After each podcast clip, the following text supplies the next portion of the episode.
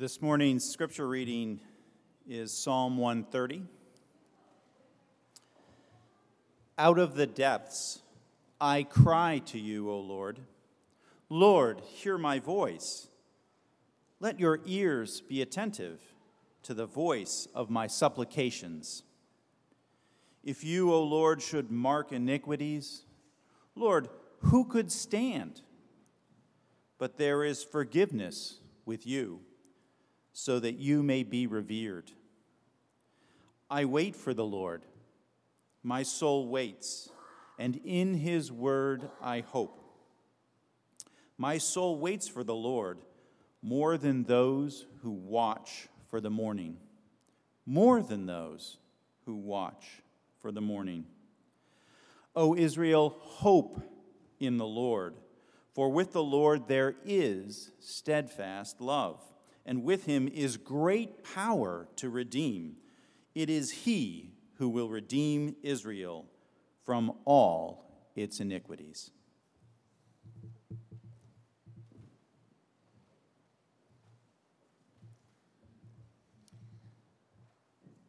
Well, this summer we're looking at uh, the songs that uh, Jewish pilgrims would sing on their way up to Jerusalem uh, to celebrate the high holidays. And these songs express a deep longing uh, to be in God's presence, to be transformed by Him in the context of community. And one of the things that, that draws people to God is our longing for redemption. We long to be accepted and welcomed into the heart of things. We long to be made whole. We long to know that, that no part of our lives, even the grisly, messy, harmful parts of our lives, will be wasted. And that's what Psalm 130 is all about. It's this, this longing for redemption. Before we dive in, I, I want to give credit to uh, Tim Keller, whose work with this psalm was enormously helpful to me as I prepared this sermon. It's easy to miss the raw emotion in this psalm, but it begins with acute distress. Out of the depths I cry to you, Lord. The psalmist is in over his head. He's drowning in guilt. And he cries out for mercy. Now we have to ask is this psalm still relevant? Can we relate to this drowning? Most people in Western Mass would say that sin is an antiquated idea. Guilt is just a feeling to brush off. Uh, no one has the right to tell you what you should or shouldn't do, so why should you feel guilty? Is anyone really drowning? Absolutely. There are two words that are often paired together in the scriptures um, guilt and shame. And they're not the same thing, they're, they're different things. The opposite of guilt is innocence. I feel guilty when I break a rule, when I break a law. I feel guilty because of something I did. The opposite of shame is glory. I feel ashamed because I fell short.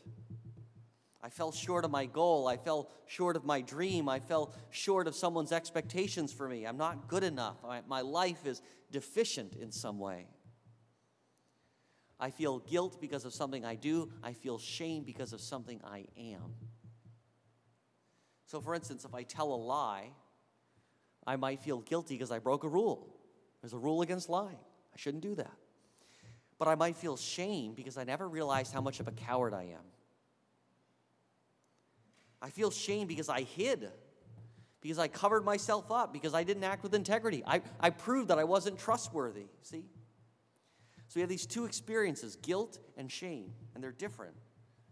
We feel guilt over what we do, we feel shame over who we are in a culture like ours where most people don't think in terms of, okay, I have to obey God, I have to obey the rules, in that kind of culture, guilt pretty much disappears.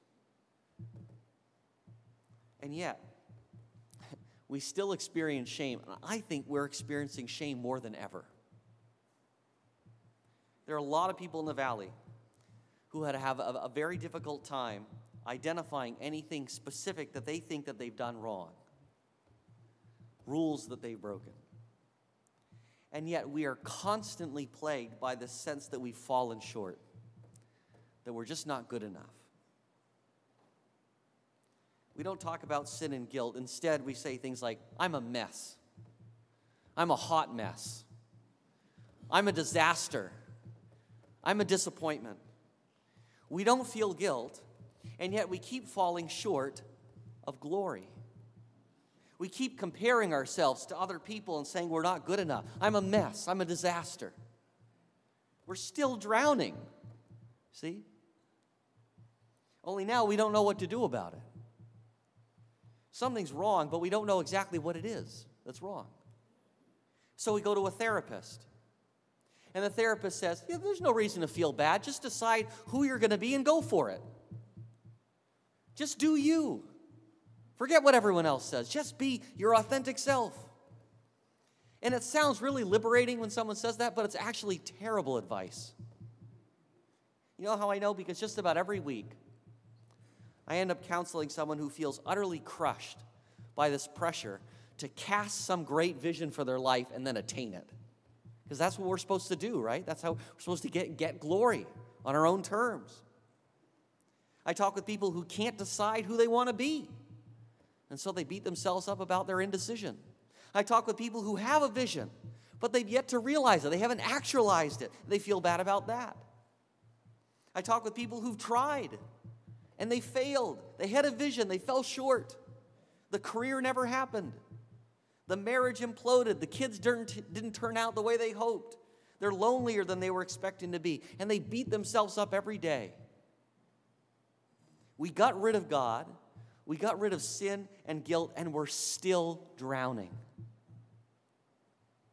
Only now, without guilt, without God, we have no way of dealing with our shame. We have no way to even put our finger on quite what, what went wrong. So, yes, this psalm still speaks. Yes, we still need to cry out to God for mercy.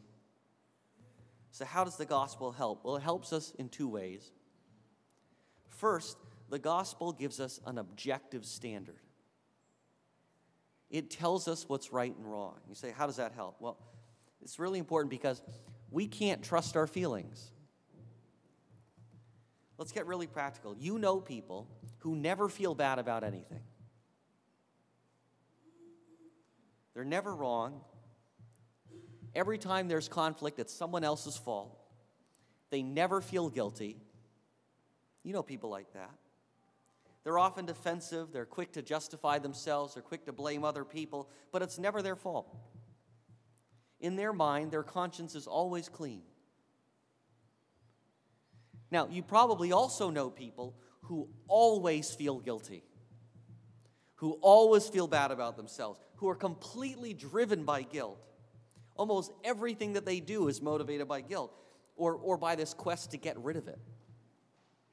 And this is often true of religious people or formerly religious people.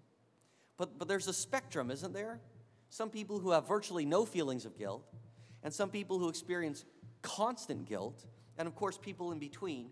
But, but if you look closely, there's usually no correlation between people's actual behavior and how much guilt they feel. There's no correlation there. Their feelings of guilt are much more a function of their personality and temperament, maybe their family of origin, maybe the religious uh, upbringing and community that they grew up in. So, if there's a, a spectrum of feelings, that doesn't actually correlate in any meaningful way with behavior, how, how do we know when we should yield to our feelings of guilt and make changes in our lives? And when we should just brush those feelings off? How do we know? Some guilt is good, right? When we harm people, when we use people, when we break our promises, we should feel guilty. Our conscience should bark at us. That internal alarm bell should go off, and we should listen to and yield to those feelings and make things right. Hitler should have experienced guilt. Abusers and sexual predators should experience guilt. People who oppress and degrade the environment should experience guilt. Some guilt is good. And some guilt is bad. Some guilt is not rooted in reality. Some guilt is not helpful at all. How do we know which is which? How do we know which feelings we should yield to and which feelings we should brush off? Well, listen to verse 3. In the Hebrew, in the Hebrew, verse 3 says literally, God watches us sin. Meaning the eyes of God are the only eyes that matter. If your parents say to you, You are such a disappointment to us, we invested so much in you, we gave you every opportunity, a great education, and look what you're doing with it. Your career does not match the investment that we made in you. Or, we thought we'd have grandchildren by now, and you're still single. What is wrong with you? What do you do with that? I mean, those are words that are designed to stoke shame in you. What do you do with that? Well, if you're a Christian, you can go to God and say, Does this stuff matter to you? Should I feel bad about this? And God will say, No. I don't care how much money you make. I don't care when and if you start a family. That's not important to me. Eyes up, eyes up. You can brush that off. You can brush those feelings away. Beth and I were talking about that this week, and um, Beth said, Every morning when I go to work, as I'm about to get in my car, look up into our bedroom window, and there's Buddy, our dog, looking really sad. and I feel guilty about leaving him. And I'm thinking, You never feel guilty about leaving me. she said, But I have to remind myself, he's a dog. Okay, he'll be fine. I have a job to do. I have a calling from God to teach. I don't need to feel guilty about this dog. But I pretty much feel guilty every single day when I leave until I remind myself that God is not asking me to stay home with my dog. Often I feel guilty because I'm not calling or visiting everyone on my list every week. And I have to tell myself, look, God hasn't given me a quota. Those are my expectations. Those aren't God's expectations for me. If I don't connect with every single person on my list, that's okay. In some cases, God will give you permission to brush off those feelings of guilt. He'll let you off the hook. He'll say, It's okay. Your parents might be disappointed in you, your partner might be disappointed in you, your boss might be disappointed in you, but I'm not. And other times, God will convict you. I mean, if you cheat on your spouse, if you say to yourself, eh, I was bored, I wasn't feeling very fulfilled, I had, I had to do it. I had to know that I was still desirable. Plus, if my spouse wasn't so cold or so busy or so wrapped up in their work, I wouldn't have had to. If you do that, God will lovingly say to you, uh, Not so fast. You broke a promise, you broke a covenant, you broke trust, you made sex all about you. You're guilty. Whether you feel guilty or not, you're guilty. And you better knock it off and confess and retrace your steps. Stop justifying your selfishness and blaming other people for it. See, God's standard gives you the ability to discern which guilty feelings you should yield to and which guilty feelings you can brush off. God's objective standard liberates you from the opinions of others. It helps you to see your blind spots so that you can stop hurting others. There's this wonderful moment in the Apostle Paul's life, and you can, you can read it in 1 Corinthians 4. But Paul knows that there are people in this church that he's writing to who are actively trying to discredit him and sabotage his ministry. Can you imagine that? And he says this He says, Look, I don't care if people judge me. I don't even judge myself. That's what Paul says. In other words, it doesn't matter what people say, it doesn't even matter what I say. The only thing that matters is what God says. That's the Apostle Paul. Modern people love that first part. It doesn't matter what people say. And then they quickly add, it only matters what I say. But that doesn't solve the problem, does it? Because even if my opinion is the only one that matters, that might get rid of the guilt, but it doesn't get rid of the shame. Because if I have a vision for my life and I don't attain it, if there's a gap between who I am and who I set out to be, I'm still going to feel shame. I'm still going to drown. I mean, you can brush people off, you can brush God off and, and guilt off, but you can't be at peace with yourself if your opinion matters that much. You'll still feel guilty about the dog. You'll still feel guilty about the list of names. You'll still feel guilty when you can't be in two places at once. Paul is uniquely free. He says, I don't care what you think. I don't even care what I think. It is the Lord who judges me, and His is the only opinion that matters. If you believe this, if you believe that God is real, that He has an objective standard of right and wrong, that you're accountable to Him, that is actually incredibly liberating. Why? Because it means that you have something to grab onto. You have an objective standard by which you can evaluate your feelings. You're not only free from what others say about you, you're free from your own inner voice beating you up. In order to stop drowning, we need an objective standard by which to evaluate our feelings. But that's not all we need. If we stopped there, we would still drown because we all fall short of God. We need something more. We need a redeemer. Listen to verse 3. If you, Lord, kept a record of sins, Lord, who could stand? If God was stalking you with a clipboard and a cattle prod, keeping track of every sin you commit, poised and ready to zap you every time you mess up, we would be in big trouble. But that's not what God is like. God sees us drowning and he graciously waits for us to cry out to him so that he can throw us a rope. Listen to verse 4. But with you, there is forgiveness. I don't know about your parents. I don't know about your boss or your partner, but God will forgive you. With you, there is forgiveness so that we can, with reverence, serve you. What's going on? God is dealing with our guilt. People who feel guilty all the time, some of you, I'm talking about you. People who feel guilty all the time, their guilt is what drives them. It's what motivates almost everything that they do. It's crippling. Even the good things that they do, giving gifts, volunteering time, helping out, showing love, they're all motivated by guilt.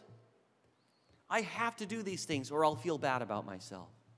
I have to do these things to get God off of my back. But with you, there is forgiveness so that we can, with reverence, serve you. Reverence is this idea of wonder and awe and joy and gratitude. Where does it come from? It comes from the experience of being forgiven. It comes from the experience of tasting God's mercy.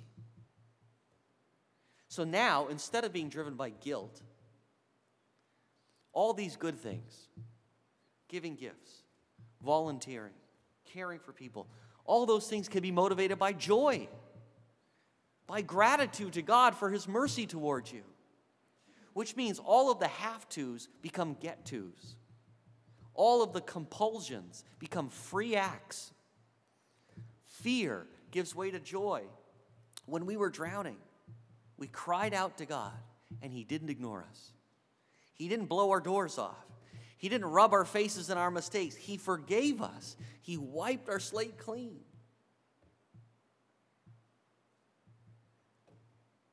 God's forgiveness gives us a whole new motivation for everything we do. Strips away our fear, replaces it with gratitude and wonder. Verse 7 says, Israel, put your hope in the Lord. The opposite of shame is glory. One of the ways we try to duck shame is by trying to achieve glory through our own efforts. So we say, hey, if I'm successful, if I achieve, then I'll have glory and I won't feel ashamed anymore. If I have a great family life, and my kids turn out great, then I'll have glory and I won't feel ashamed anymore.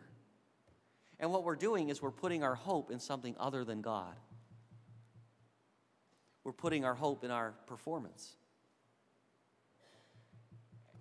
And when we fall short, guess what? Your career isn't going to die for your sins. your family isn't going to wash away your guilt and shame. They can't. What's the alternative? Put your hope in the Lord. Put your hope in the only one who will never let you down.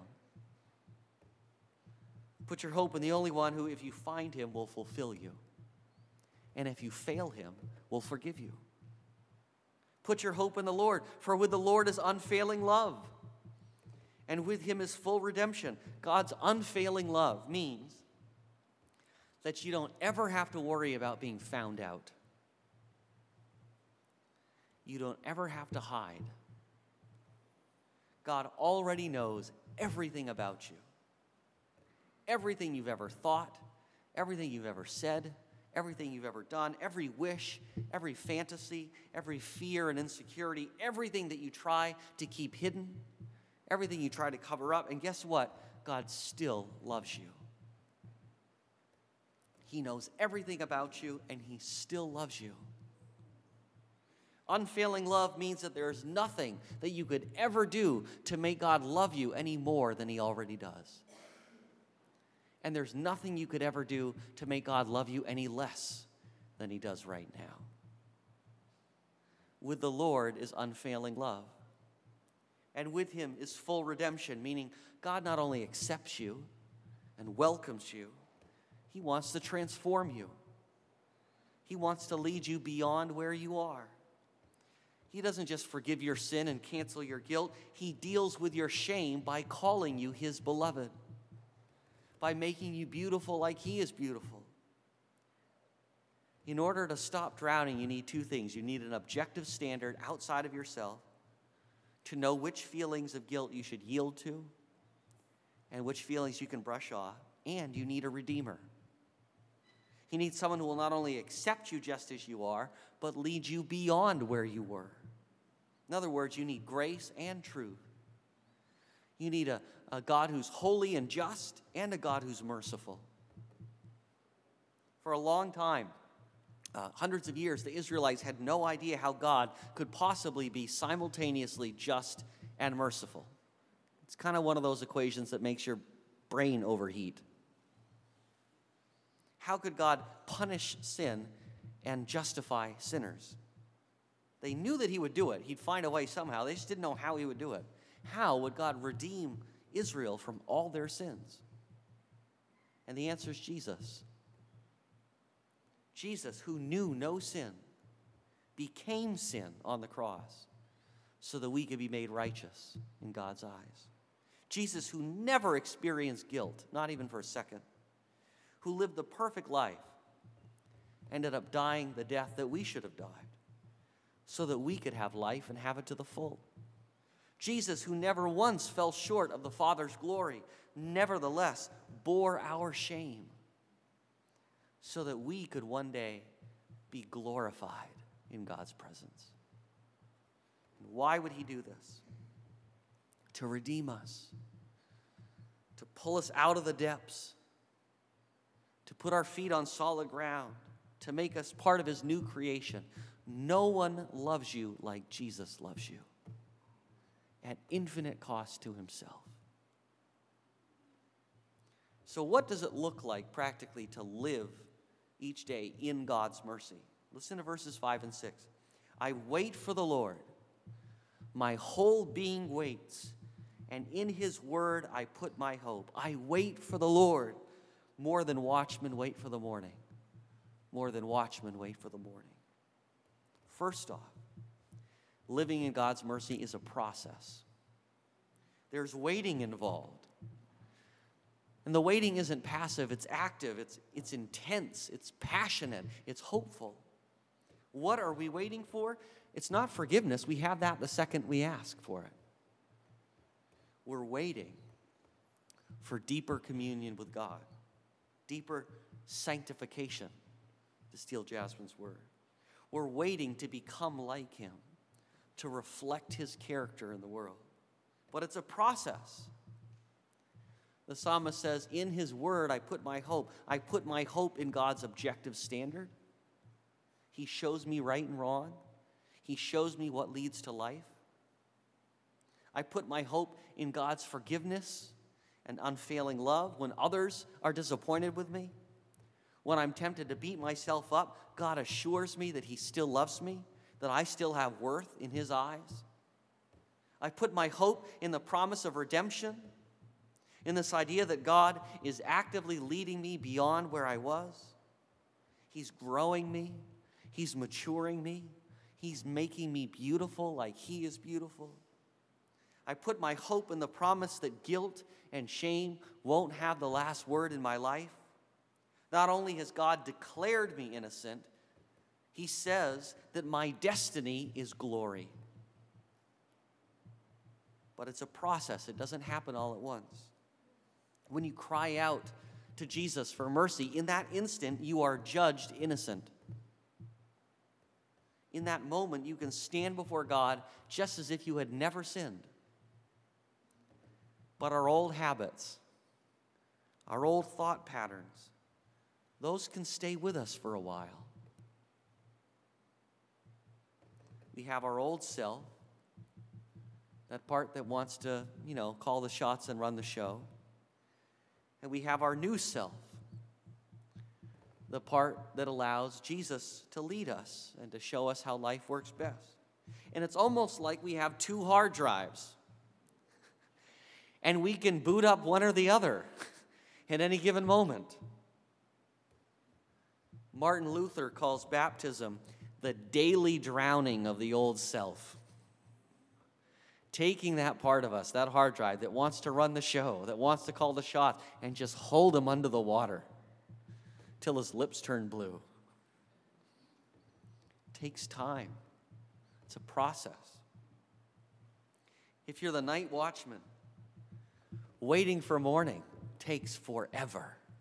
You're all alone, it's quiet, nothing is happening, nothing but your thoughts, nothing but the crickets. Waiting for morning takes forever, but it always comes. Growth in Christ is a process. Adapting to God's grace and mercy is a process, but the result is inevitable. Morning always comes. Part of the trick is learning to cry out for mercy, not just once, but every day. Trusting that the work that God began in you is going to be brought to completion when Jesus returns. Oh, friends, put your hope in the Lord, for with him is unfailing love and full redemption. Let's pray. God, we want to this kind of passionate relationship with you that we, that we see enacted in the song. We don't, we don't want some tired, dogged religious plod, not some rote, scripted relationship with you. We want one where we are habitually crying out to you for mercy.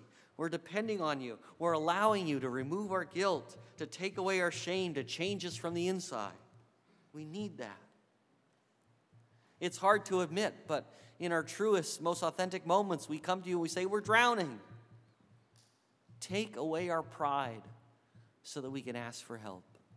Take away our fear so that we can turn to you and trust you. In Jesus' name we pray. Amen.